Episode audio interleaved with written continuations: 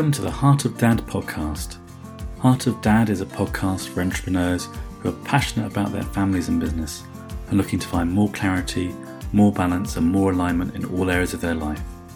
Come and join the community at heartofdad.com or on Facebook at groups forward slash Heart of Dad.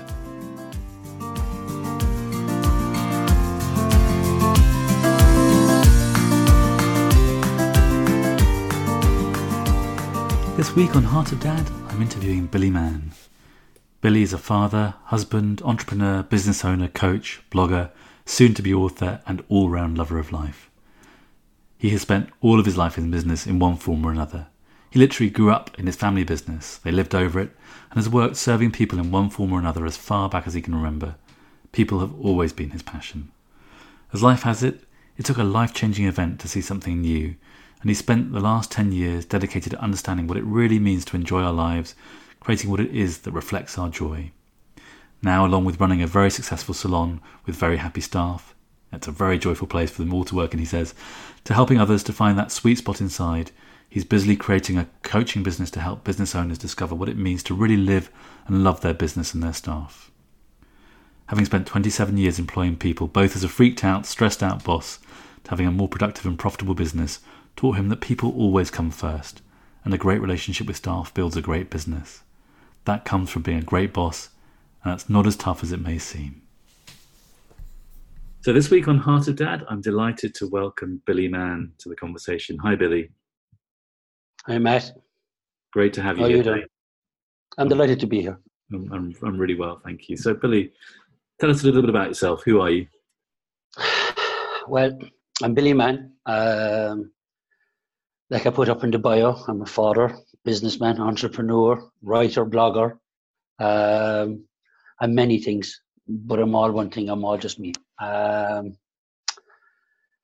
uh, to give you history in the business aspect of it, I've grown up in business all of my life. Like I said, in my family, we had a family business. Grew up in that. I've grown up in business and service of people all my life, and I stumbled across hairdressing 35 odd years ago.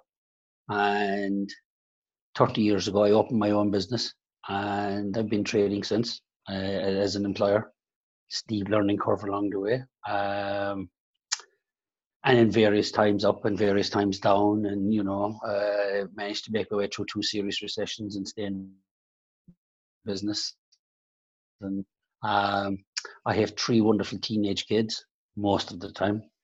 Um, I have my daughter currently studying for her finals. Would be the A levels in the UK. It's the leaving cert here uh, in Ireland, and I have two boys who are in their gap year. You, what you refer to as the gap year, it would be our transition year here and uh, the boys are 16 and she's 18 and it's an interesting time they're big into sport um, i don't know is, is that enough or is there more do you want to know more or? That's a great starting point. That's a great starting point. And um, yeah, I love I love already what you've shared.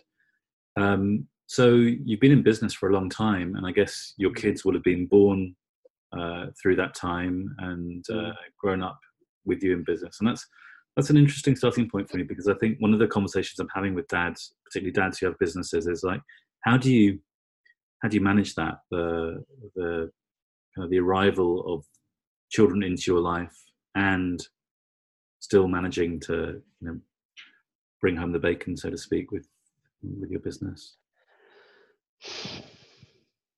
Truthfully, initially, badly. That's how I handled it.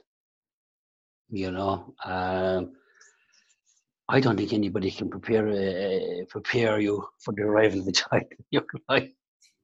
They just can't. You know, I mean, you can read all the books, you can be told by everybody, but there's something extraordinary about being handed your own child. It's, it's quite a thing. And then 18 months later to be handed two more, you know, it, it turns into busy time. Um, so it took a while to find equilibrium because one of the boys was a, wasn't physically strong and had a lot of residual problems after birth, so dietary issues and asthma. And he's, as they would say, a sickly child when he was born. He's a fine, strapping boy now, but uh, our man, young man. But at that stage, so and I really was head, neck, and heels in my own stuff at that time as well, Matthew. You know, things were not psychologically great. And um, so it took time. It, it, it, took time. It took time to find equilibrium. It took time to find that balance uh, again. Um, and I suppose having grown up in business um, with the kind of parents that I had, particularly my mother, um, there was a real strong business first ethic in the family. Whereas I'm married to a woman who has no commercial background whatsoever. She's a nurse, and her parents uh, both worked in their lives, different jobs. So for them, it was the other way. It was the balance. It, it, it was family first. So it was a clash of cultures for a while. You know, when we arrived in, I have to work and you have to do this, and you know, and this stuff went on. But in fairness to my wife, you know, um, she held the line. She was right to hold the line, you know, because there were times I could work, you know, seven days a week, mm, work long hours. I'd be late coming home. Um, and I, I imagine then as time went by, Matthew, I started to get involved with the coaching and stuff like that, you know, just to start finding my own way back. I had therapy and I tried all different types of things. Um, but truth be known, Matthew, I was disconnected from my life around me because I was so busy looking for something to, to ease my own stuff but in fairness to my wife, she kept reminding me, you know, she'd tell me there's matches tonight, make sure you're there, or the concerts, or what do you think of this? And she kept me in the conversation when I wasn't in the conversation. And I began to realize that this this was unhealthy. I was missing my kids as they were growing up. You know, um, and a woman many years ago told me something that. Uh, that really it's it's always stayed with me, and it's that the fact we only borrow our kids from their life. We only borrowed our kids from their life. They're with us for a short space of time in their life, and if if we raise them right, we raise them independent, we raise them strong, and we raise them to live their own life. So that part of their life is that we have together is quite short in the grand span of things for both lives, both sets of lives. So I, I, began to realize that that so much stuff was um, so much stuff was was happening that I wasn't involved in, and if I was there, I wasn't there. My head was somewhere else, and I'm not quite sure what the moment was. To be truthfully honest, I suppose it's more organic than that. Mm. But I began to just to just to shift my priorities a little bit, and I suppose I, I started to leave work at, at work. When I was pulling out the door the business six o'clock in the evening, unless I had to in the evening, I was leaving it behind me. And then I was coming home and that period of time didn't spend with the kids, whatever it was. And if I had something to do then nine or nine thirty, at that stage we were younger, eight thirty, when we never gone to bed. Then I'd pick back up and I'd finish what I had to do. But given that time in between was given to the kids. So I was making an effort to come home and I realized that well, my kids going to bed early and a half an hour in the evening is really nothing. You know, I'm I, I, I I'm like am I a bedtime dad? You know what I mean? I'm just there to put them to bed. No, it's important. Don't get me wrong. Um, but I felt that I wasn't getting the quality just for entirely for myself, not just for my kids, but just for myself. I felt I wasn't getting the quality. And did my business fail? No. You know, am I much happier? Yes. And then the coaching kind of started as well. And then that became another hard jog. I started at that. So now I was running two businesses. so back to stuff again. And how quickly it creeps back in, you know, the old habit creeps back in. And so I worked and worked and worked and worked. So when I wasn't hairdressing, uh, I was taking calls in the evening again. I was trying to again trying to balance everything. And then at the weekends and at Sundays and Mondays, and I would drop the kids to school. I'd come home and I'd be working. And so I was giving myself no time to decompress even for myself. And then lo and behold, the body failed January 12 months ago, Christmas 12 months ago actually. And I spent the first week of December uh, in the 18 side in hospital. And uh, as I came out, it took me a number of months last year to convalesce. And again, back to the reminder of it, you know, um, that it's so easy to fall back into the trap. And quite quickly, I realized, well, this is it now. I prioritize this part of my life for this, and I prioritize this part of my life for my kids. And there are times logically we can't make everything, you know, for whatever reason. You know, that that will happen. It's just there are times you can't do everything. But as much as I possibly can, that's at the top of my list. Kids come first. That's it. That's a beautiful story, Billy. Thank you for sharing it. And um, you know, what I really heard in that is that uh, pretty much organically you, you, you came to realize, you know, with some inputs from your wife and this person who mm-hmm. who made this very profound statement about borrowing our kids for a part of their lives. That sort of brought you back to your senses in a way mm-hmm. of, of, who you were, not just as a business owner, but also as a dad. Mm-hmm. And then later, as you started dabbling in coaching, maybe the um, shadow of working hard on that business started taking over a bit and led you to this health scare that you had and health issue? Well, what it led to me was parking everything last year. I parked it all. I stopped coaching everything. Mm. Just went to work. That was it. You know, I, I, mean, could I do it the extra many times? Of course I could. You know, I've got teenage kids. You know, the, the, the drain is on. You know, all the time. But you know, you got to like I say, is it about the money or is it about being with your kids? You can have both. There is no question about that. But one shouldn't be at the expense of the other. Right, right. Beautifully put. So, how, how have you seen your um, relationship with your children evolve over the years? Then, you know, with this kind of opening up of your own consciousness of how you want to parent and show up as a dad.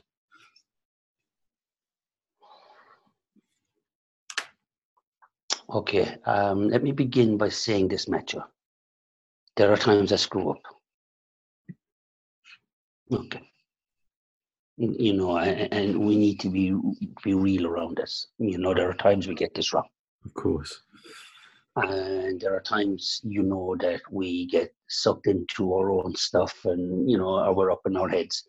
And like usually when I'm working with clients, uh, uh, you know, or advising them or other coaches or maybe mentoring or whatever, I would always say to them, if you're working with somebody who tells you they've got all the answers, it's then or ever you need to move away. Because in my experience, I have met nobody with all the answers. Mm, so true.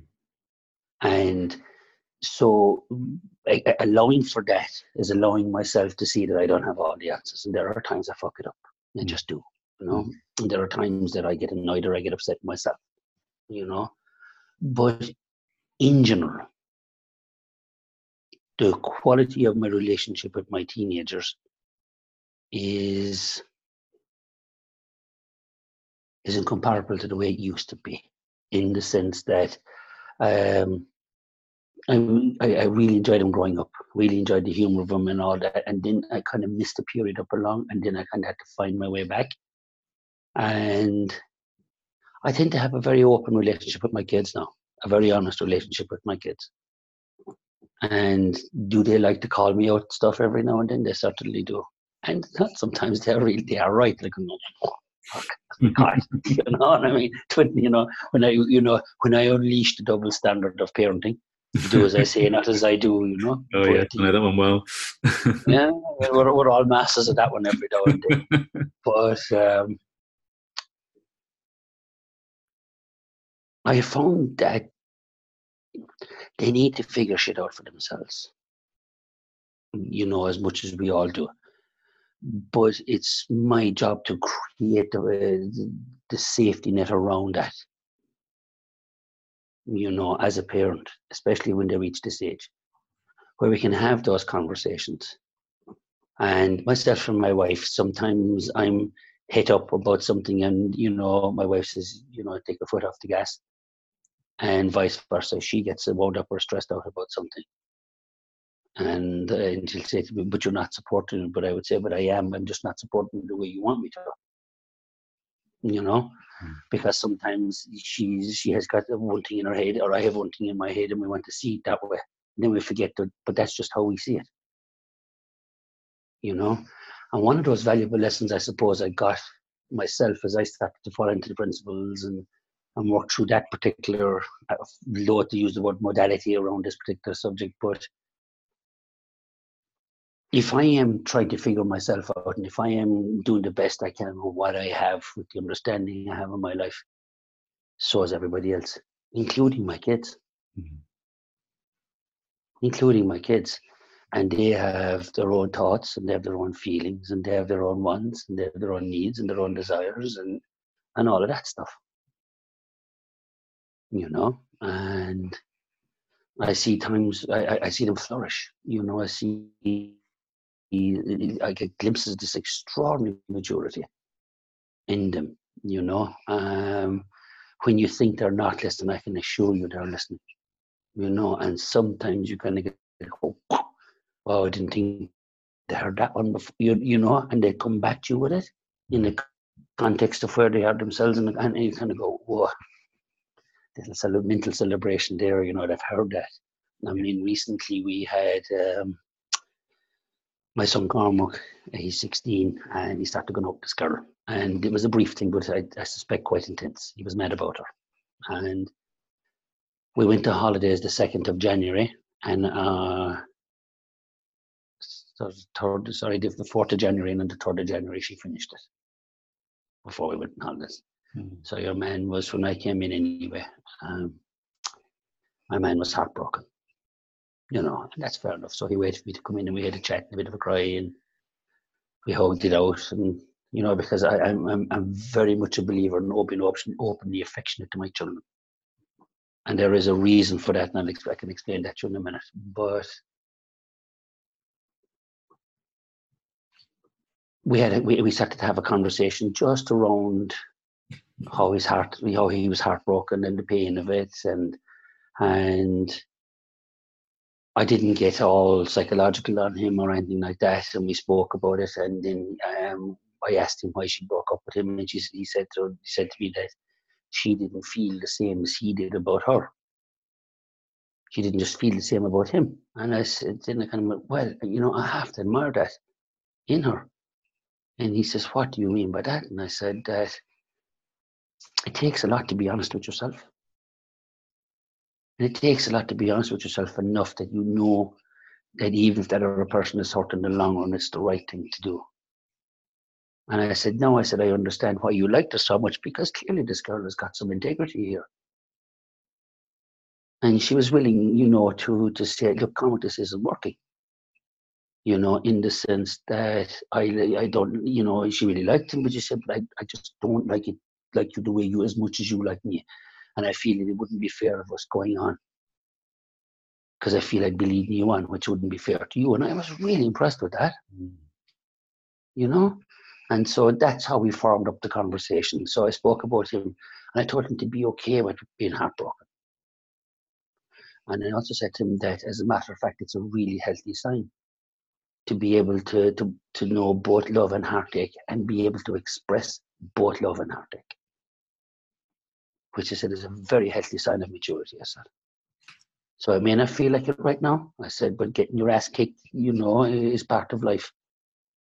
And be willing to get your ass kicked again and again and again, you know, because being open to love is very important.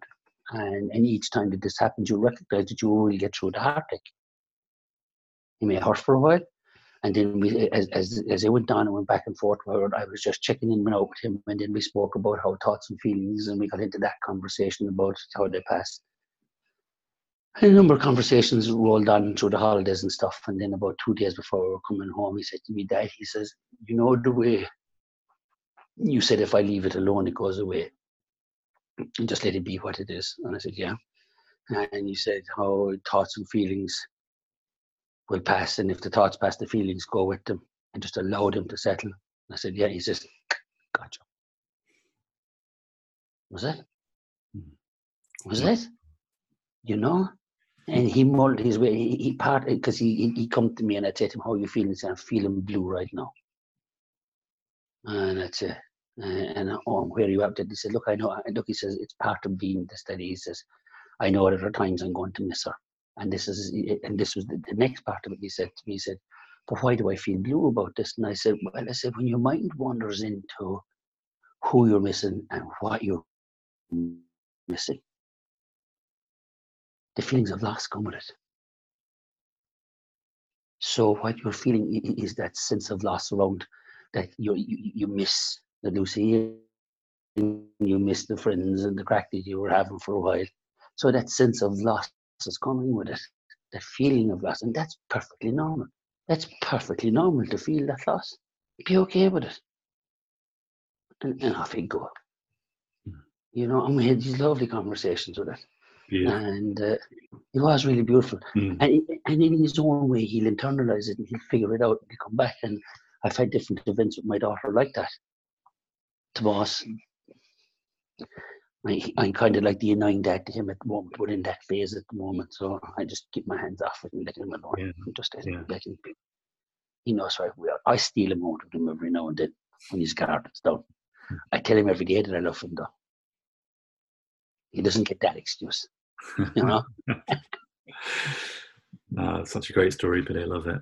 Um. I think you touched on something very briefly before, and we didn't we didn't go into it. But I was just I wondered if it was related to what I wanted to ask you about, which is you know, your relationship with guilt as a dad, um, because it's something for me that's been quite a tough one in in different domains, partly in as a business owner, but also just in in how I parent. And I think you know you were saying we all we all screw up from time to time. But I just wondered how how that's evolved for you over time. You, you talked about the hard early days and then how things have evolved. Where are you with guilt?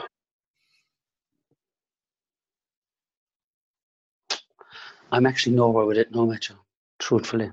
Mm. Um, it doesn't feature anymore. It doesn't feature anymore, you know. Um,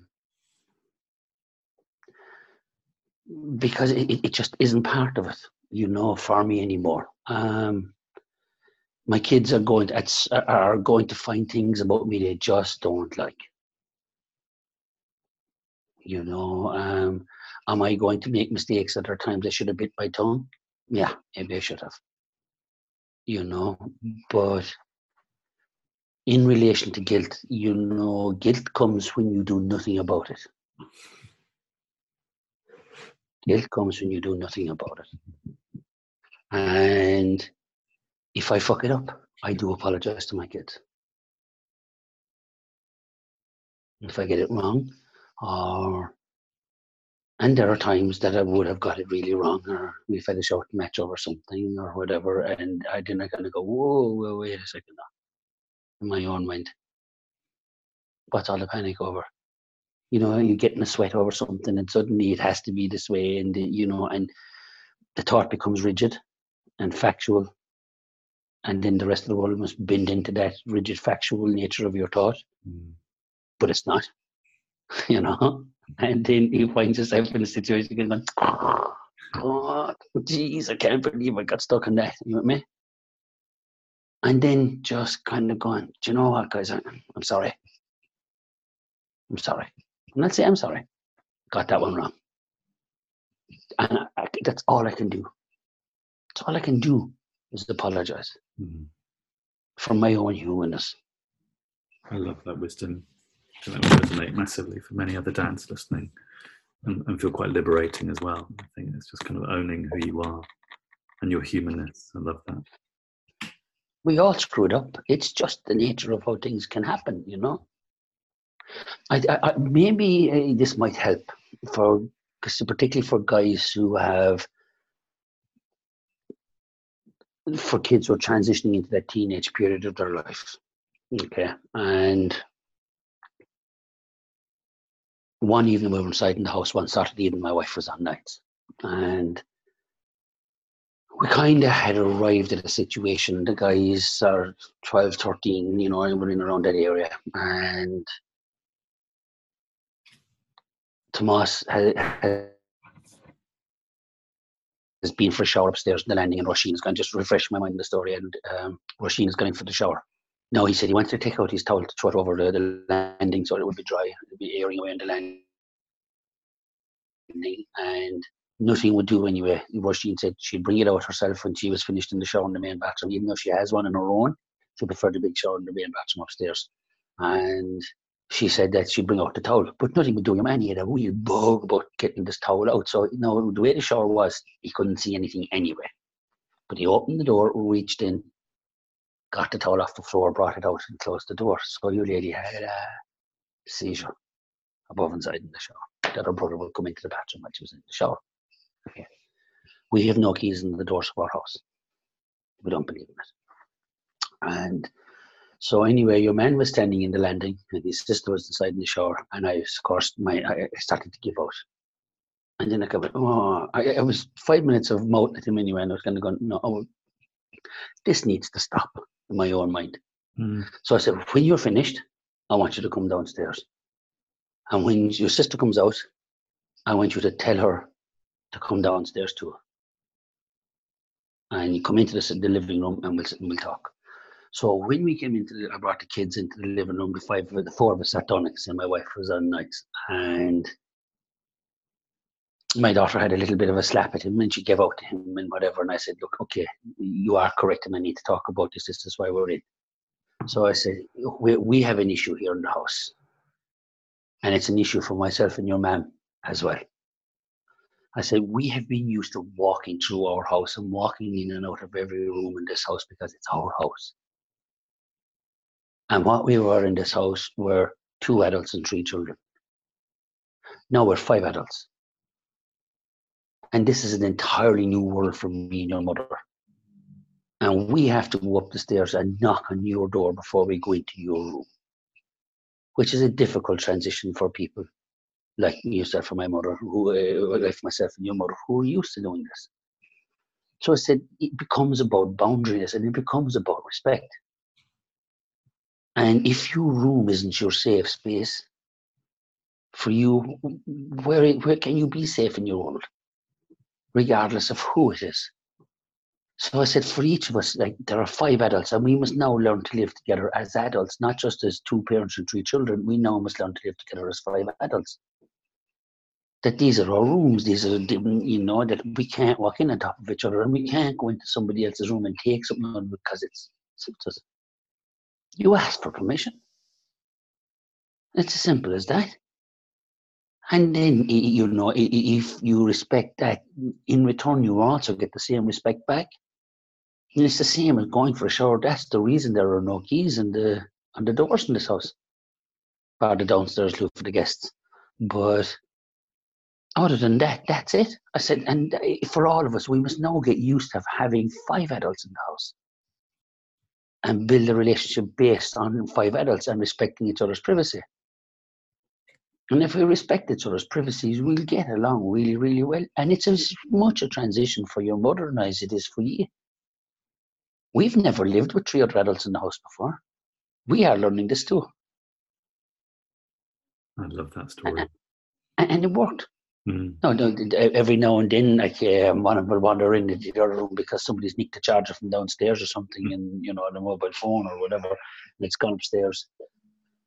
And um, so you'll have somebody wandering in, but there's hell to pay when that happens because they guard it religiously now. Their their rooms are theirs, you know.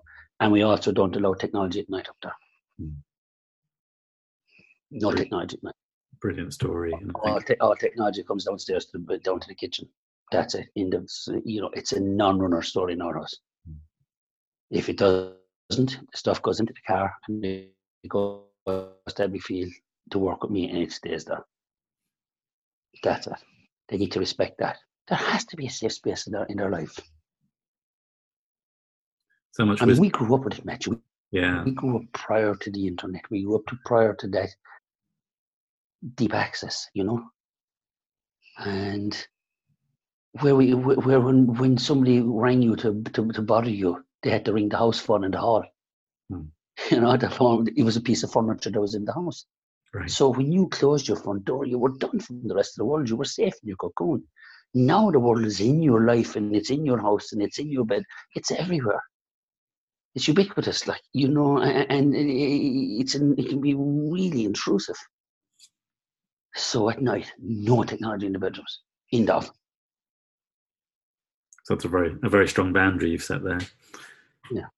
I, I just want to switch tax very slightly. I mean, we're kind of touching on it now, but I was just wondering about how you know. I, I love what you were saying about guilt and how it doesn't play a role. It just it's a prompt. You know, there's a prompt to to make amends when things go wrong. Mm-hmm. But what about anger? Has that played a part in your in your life, either in your business or, or as a as a dad? Oh yeah, you know, I mean, that was one of the issues. You know, um, was whatever frustrated feelings that I would have about things, Matthew, or where I would be with stuff. And I found myself responding to situations, and I look back on a couple of occasions, you know, and I, I remember apologizing to my daughter for doing something really stupid as a father a number of years ago when she was quite young. When I look back then, I'm kind of horrified now. But at the time, it made sense because, you know, and I was her father, and she was a small child. You know what I mean? It was a stupid fucking response. But like a couple of weeks ago, um, I'm out the back and uh, in the garage cutting some timber. And uh, we've had we've had a saga getting our fibre broadband in. Eventually, I had to dig the trench and do it all myself, the ducting for them to eventually come in. But as part of that, with the cuts with the top trees and stuff, and so there's a lot of timber in the garage so it had been stacking up there, and I got up in going into the garage one evening two weeks ago and I said, "Right, I got to cut this timber, and we'll start cutting it into small logs and whatever." And so I have the chainsaw, and I have one of my guys outside, Tomas, and he's moaning and he's giving out, he doesn't want to do it, and whatever. And then there's a rainfall, and I turn my back, and man is gone. He's gone now, and I am properly fuming at this stage, you know because if he'd given me a solid half an hour, 45 minutes, we would have had definitely two thirds of it done, you know? And the joy of, we'll say, understanding how anger and stuff and all these things play out is the fact that if now was then, I could have nearly followed him with the chainsaw. You know what I mean? I would have been so furious with him. You know, I mean, that's the understanding that he right there is like it's okay it's it's right and proper to get angry. Mm-hmm. It's right and proper to feel it. It's what you do with it that causes the problem. Yeah, so true. It's what you do with it causes the problem. And it was one of those things uh, that really resonated with me when I came across Syd Banks' work early on it took me a while to come to it, but it, it, always stayed me when he was being interviewed and somebody asked him, he said, What do you do? This, this is an enlightened man. He said, What do you do when you get angry? And he says, I get angry. I get angry. You know, and that's the way it is. We're designed, it's part of the experience. Yeah it's not just the happy stuff. You know, we get angry, we get upset, we get guilty, but the difference is when we understand how that, that, that unfolds within us, we can see how easily we can be dictated to by it. Or we can accept it for the fact that there was, and don't get me wrong, like when I, when I was done outside and I came out, came back in, I mean, I let him have a bit of it, like, you know, that it was lousy, but he didn't, you know, that I needed him for it he simply was that. He, so he was into all kinds of sagas. So I left it. I knew because I was only getting digging digging the hole for myself again. So I cooked the dinner. My wife was working, so I cooked the dinner. And directly after dinner, myself, my the karma came out with me, and we finished up what needed to be done outside. Just just the way it is. Didn't want to do it. Just had to accept it and move on. And I, and I bet your inner world was so much more peaceful for that you know, rather than ruminating or fuming or oh yeah, with that stuff. A lesson. Yeah. yeah, you know, I mean, it, it does happen. Mm. You know, um, this is the part I, I, think where we go back to what I was saying a while ago about you know when I'm talking to other people or clients or coaches or whatever, and I would say to them, if somebody has all the answers, they're lying to you because this is the moment where we don't have the answer this is the moment where we're caught up in that. This is the moment where we're, you know, um, like it's it's it's completely useless to say to somebody when they're angry, like they say it's just your thinking. Because if we knew it was our thinking, it wouldn't be an issue. Right. If we knew it was, but we don't, because we're head, neck, and heels in, in, in the in in the depth of the feeling and and, and the thought and, and and and how it sweeps us up. The difference is that rather than trying to moderate it and say I shouldn't be thinking like this, I don't know. It's perfectly normal to think like this. It's perfectly normal to feel like this. It's when you do something about it that's when the problems really start because now it's starting to dictate your behavior. You know, now you're able to do something stupid with the chainsaw, you know, or throw a foot out, or give him a cuff around the ear, or mm-hmm. or, or say something that would would hurt more than that would hurt more than uh, even a cuff around the ear that could leave a uh, you know a much deeper wound that doesn't need to be left. Yeah, yeah. So that's so wise. I wanted to ask you, Billy, just sort of shifting tack a little bit about um, your relationship with your own father and, and, and what impact that has had on you as a dad and a, he was a business owner as well. How, how's that mm. shaped you for good or, or not so good in your life? Um, I've often pondered this question. Um, and I think in a lot of ways I'm very like him. You know, um, as time has gone by, I've realised that I am quite like him in a lot of ways. Um, he was there was something very kind about the man. He was very thoughtful about things. Um, he was like me, useless at being angry. He could only get angry for so long about something and then just let it go. He was useless at it, you know. And um, just generally, you know, I suppose allowing for the times that we lived in. You know, we're looking at 50 years ago now. I'm 52, you know, so we're looking at, say, the awareness of a parent and stuff. Our mother would be half a century ago now. I want to say it that way. But so there were different times. Okay. But in general, my father and myself were quite close. You know, uh, you know, as much as as much as at that time that would be because men didn't speak like that or wouldn't open like that or whatever. And like I said, and, and I loop it back to that when I said to you a while ago that there was a story around why I tell my children I love them. Mm. And this was perhaps the greatest lesson my father inadvertently taught me. And it was the last time I saw him alive. And I was moving to the UK to work in the UK. And as with all fellas going to Ireland, to, from Ireland, most of us got to drive over and went on the boat and went on to London that way because flights were very expensive at the time and whatever. And if you knew somebody that was, because people were back and forth all the time, you'd always get no spin over the boat like you'd be rent.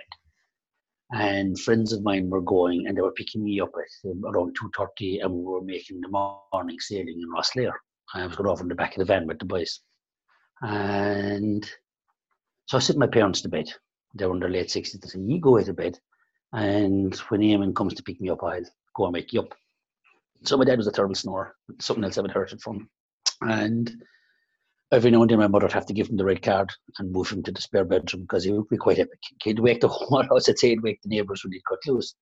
So I went to my mom and I thought that I loved her and I'd ring her. And this was like, you know, I'll ring you tomorrow when I get over, or tomorrow evening, or first thing in the morning. When I arrive over, I'll ring you. You with me?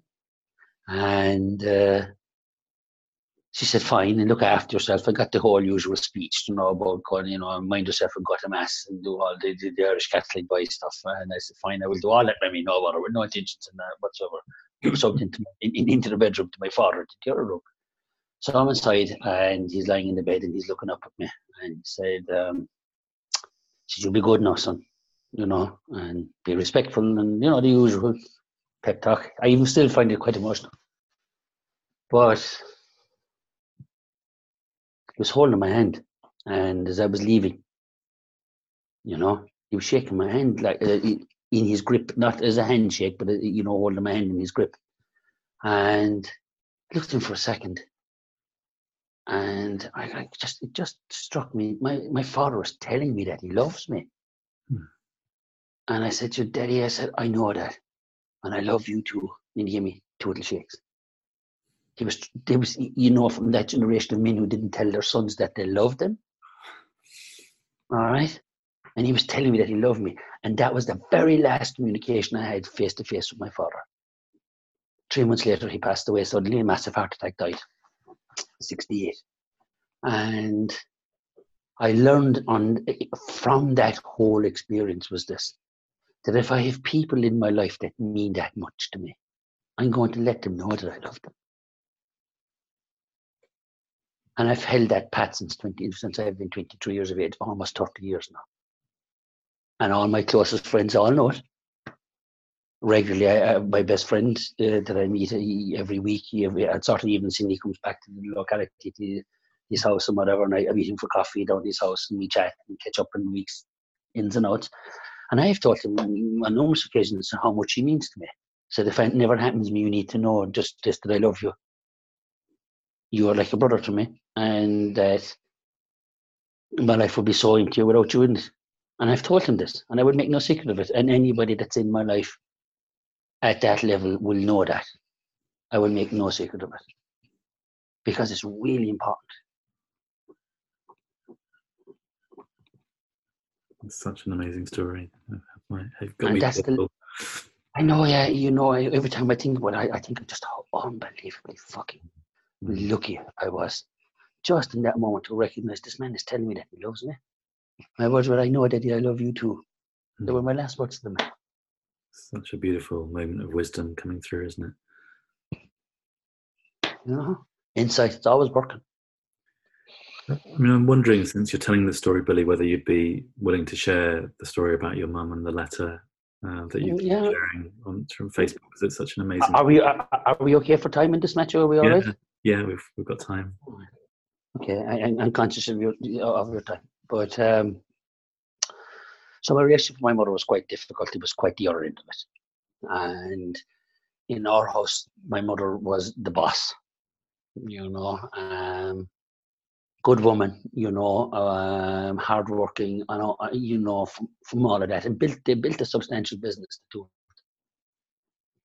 And I arrived into my mother's life and my father's life, my mother was in her mid 40s, and they were just finding stride. They were just starting to find it. You know, when I arrived into my family, it was just one building. But by the time I was in my teenage years, 10 years later, they owned the whole block and they built into the whole block at that stage. You know, and they were quite hard work. So I suppose as time would go by and certain things would have happened, um, a bit of grit got stuck in my mother's relationship with me. You know, she did one or two things that, looking back in it, at the time it didn't seem like it. I was a child, but at the time I, I felt rejected.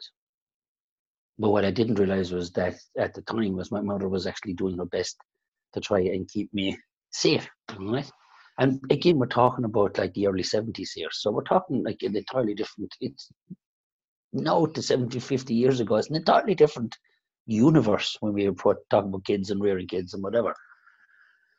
And like things hadn't evolved in hundreds of years. They were pretty much the same way, even at that stage, you know, about the, the period, the top of the tree period, and children were to be seen and not heard, and all the usual stuff. And that, but in general, that wouldn't have been my parents that were quite supportive. But it didn't matter. I had developed that particular belief as a child. Now, we forget that it's very easy now looking back at the work that I have done about this, Matthew, about the how but we need to understand we were only five, six, seven, eight years of age we developed these things. So we have only a very rudimentary understanding of life. And without realizing we'll wear a belief in, the grit gets stuck in the system and then it starts to gather as time goes on and becomes a much bigger thing without ever realizing that most likely the substance of that great, you know, what started it was just a misunderstanding through the eyes of a small child, nothing else. So by the time I had reached my teenage years and I was going to boarding school, um, things were okay, you know what I mean. I was a bit rebellious or whatever. But then when I went to boarding school and I had my older brother there and he had to come home because my dad got unwell and he never went back to finish his schooling. And literally the week that he left, the guy started bullying me. And that led to two years of extraordinary violence. You know, being meted out to me morning, noon, and night. You know, in any shape or form that he could. You know, continuous. And it was a traumatic couple of years. And then I wanted to leave boarding school and I wouldn't be left. And, you know, and I suppose I got rebellious and I got angry and, and all that type of stuff. And it led to some bouncy times. And at 19, I had a very, hit a very low period in my life. And, you know, I, I had one or two long, dark nights of the soul in those times where I thought sincerely about taking my life because I just feel I couldn't go on. And I suppose alcohol and drugs played a part in that. In alcohol first, and then drugs later on, or whatever. And you know, and you can see now why when my kids arrived into my life that I was coming out at the end of that, and this was arriving, and so I was still all over the place trying to write things up. So my relationship with my mother was quite fractured at that stage.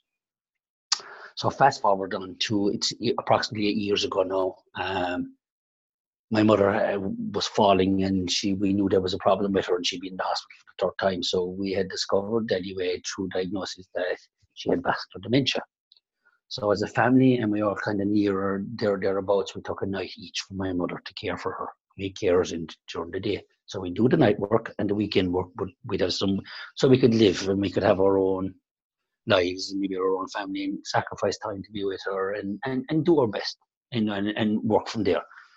But I remember sitting with her uh, for the first couple of Thursday nights, and at this stage, I had I, I had been through psychotherapy, I'd been through NLP, I had all that work on myself, and I'd learned it as well, and and then I, I, I'd fallen across the principles, and I was I remember sitting across from her, and I was looking at her one evening, and there she was, all wrapped up as slow as a bug in front of the fire, and her lovely little grey wool boots and her. And I went, oh my God, this woman has got clay feet. Don't ask me how can again hindsight can make sense. And I began to realize my mother's humanity. Not just as my mother, but as a woman. Doing our best. If I like I say to both my kids, if this is another part of that lesson, if I'm doing my best, so is everybody else. It's not just about me. Everybody's doing the same they can with what they got or what they understand that they have. So I began to see my mother's life. I started to talk to my sisters about it, and, and I just started to inquire into her life and the different events and the landmarks in her life and whatever. And I, I, I imagine two of the hardest events in her life were, and I saw it playing out afterwards. I, I, I understood what afterwards how it played out because I saw it when, when my father died as well that I'm the second William in my family. I'm William Gerard. My brother was William Anthony, and my sister was Mairead. And they were number two and number four, and they both died from cystic fibrosis.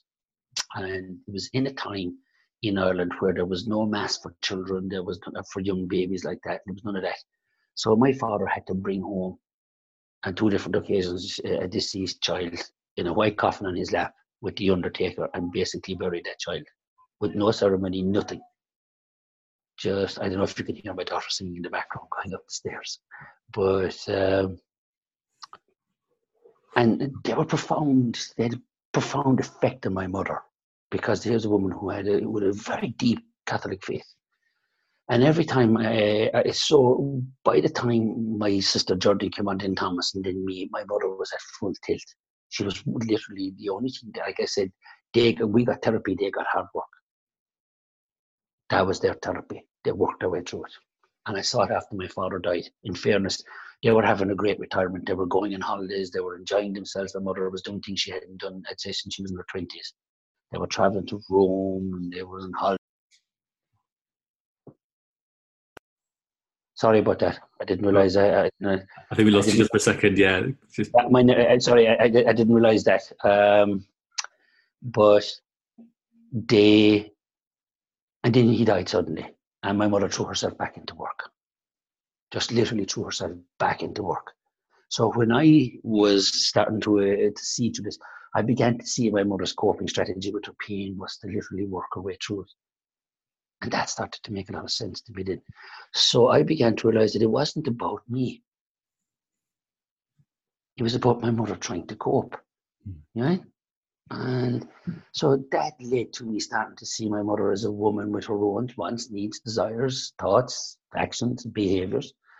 And when I look back as a child and I realize, well, wait a second, I was a wayward five year old, six year old boy. I mean, I was I, am trying to just take off. You know, she'd get up the morning, like, and I'd be at six o'clock and I'd be going up the door with my bicycle and she wouldn't have known where I was gone to. And uh, one woman, her, her daughter has passed away many years ago, her daughter lost a client of mine, said to me one day, she said, yeah, Mrs. Roche, she said, you know what, the backyards of Abbeyfeale raised jubilee men. Because I could be found anywhere inside anybody's backyard. I was just that kind of kid, right? So my obviously my mother was worried about me at the time and trying to keep me safe and keep me at home required some more stringent parenting. And then I began to realize that that was actually what my mother was doing. She was so fucking terrified that something might happen to me that I don't think she could have coped if something had happened to me. It would have broken her. So, in a misguided sense, Matthew, she was protecting me. But it was never from any ill intent or lack of love. It just, she just didn't know what else to do. And she was terrified in case something like that would happen. Now I understand it clearly because I could see how I could do that myself as a parent. So, how hard is it to lose two children? But to almost lose the third one would be just, I'd say, it's devastating for one. I can't imagine what it, but what would it be like for three? I, you know, it would just, I don't know, you know. Um, so I began to see, so I began to see all of that, and then so I started to really fall in love with my mother, to see what she had struggled to put herself through, and, and all the different things. So by the time myself, my mother, my mother passed, we were complete in our love we were complete in our love. And it was it, it was amazing to be truthfully honest. You know, it, when, as I was growing up, I, I often thought I'm going to be relieved and this woman is going to be dead and gone out of my life. It's just going to be relief. The long, large, looming figure and shadow of my mother will be gone. You know. When my mother passed, I was actually relieved in the sense her suffering was over. That was it, because it was not to do with love.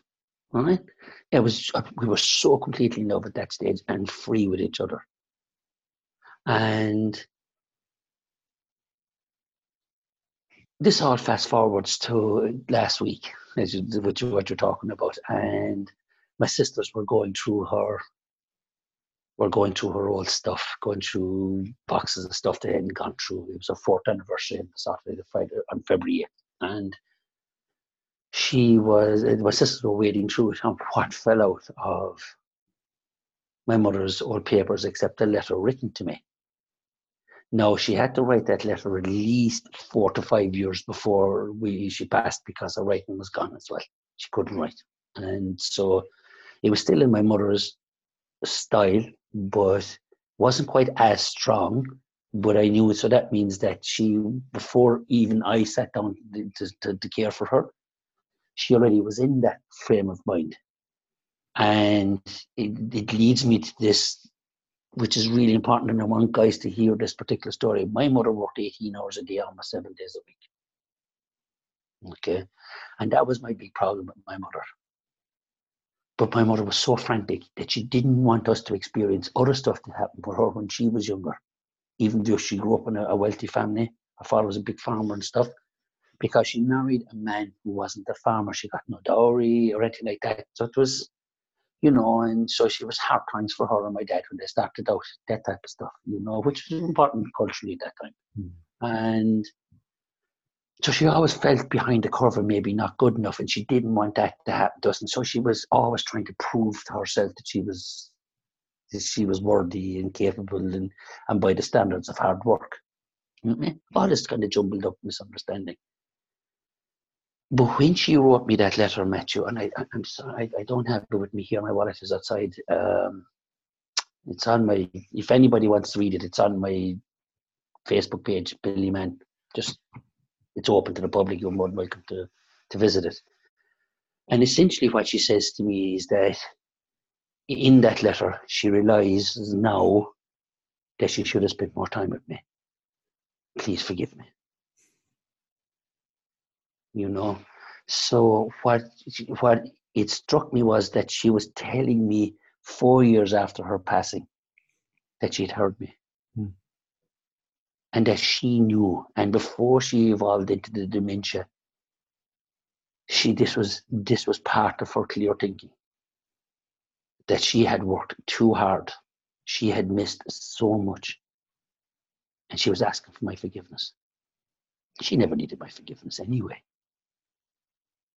You know, um, it was forgiving herself. Perhaps would have been the would have been it, but it was deeply touching. It was deeply touching, and it deeply reminded me of the fact that. And I said, like I started that post with like nobody, you know, uh, I wish I had worked more hours. Said nobody ever when they were dying. Because it's true, and it, it, it's the living proof from a workaholic, a woman who worked all those hours, almost seven days a week, to realize at the end of her life that she did work too hard, that she missed so much. And she realized it. And she was asking my forgiveness. And she never gave me the letter. I think maybe perhaps she felt, you know, embarrassed by it or hurt or humiliated or how I take it. And she was probably right. Her instinct, I might have sneered at it. I might have, I don't know. Like I can't say. But when I got the letter this time, I knew exactly what she was saying to me. Mm. That she was at peace. Because I was completely at peace at that when she left. I always refer to it as the silent conversations. We never had these conversations. But as it as it, as I began to understand and deepen my knowledge and my awareness uh, for myself, I saw it in her too because what we see in ourselves, we see in others. Yeah. All boats rise with the tide as well. All boats rise with the tide. Yeah. And it, it, it was it was beautiful. Mm. It really, really was beautiful. And I, you know, it, it, it informs me, you know, when you have somebody who is that impactful in your life as a parent, that, you know, my gut instinct was always right. She was working too hard. Mm. But now I realize that you know, we, we all make the same mistake of judging somebody by their behavior. The behavior is only always ever downstream. The behavior is only ever going to inform you of, of the errant thinking that's going on in somebody and what they're doing and what beliefs they have about trying to cope or trying to deal with things and right or go wrong. And they're doing their best to dissipate. We all are dissipate feelings that we don't want to have. Yeah. Yeah. Billy, this has been an amazing conversation. and I'm so glad you shared those two stories at the end of with about your dad and your mum. I think, I mean, they're so moving in themselves, but also I think they'll be incredibly enlightening for anybody listening, men and women, about relationships, you know, with parents, with their children, with anybody in life. You know, because really, what you're talking about is the essence of life, isn't it? Which is love. Yeah if you ain't got, you know, we're we are that and we're of that. Mm. Yeah. You know, we're not we're not looking for love. That's the mistake. We are that love. We are love. What a perfect way to end. Um, if people want to find out more about you, you've mentioned your Facebook page. Where, where else can they find out about you? Our, Billy, very simple. I just use Facebook and Billy Man Coaching if they want to email me at gmail.com. It's as simple as that. You know, they can PM me. I, my my I, my my Facebook page is open. it's it's public, so people find me usually through that conduit. Or the email me billymancoaching at gmail.com. It's as simple as that, Matthew. Fantastic. Thank you so much, Billy. Um, My really, pleasure. I, am really honored to have that opportunity to tell that story. Yeah, it's been wonderful. Thank you.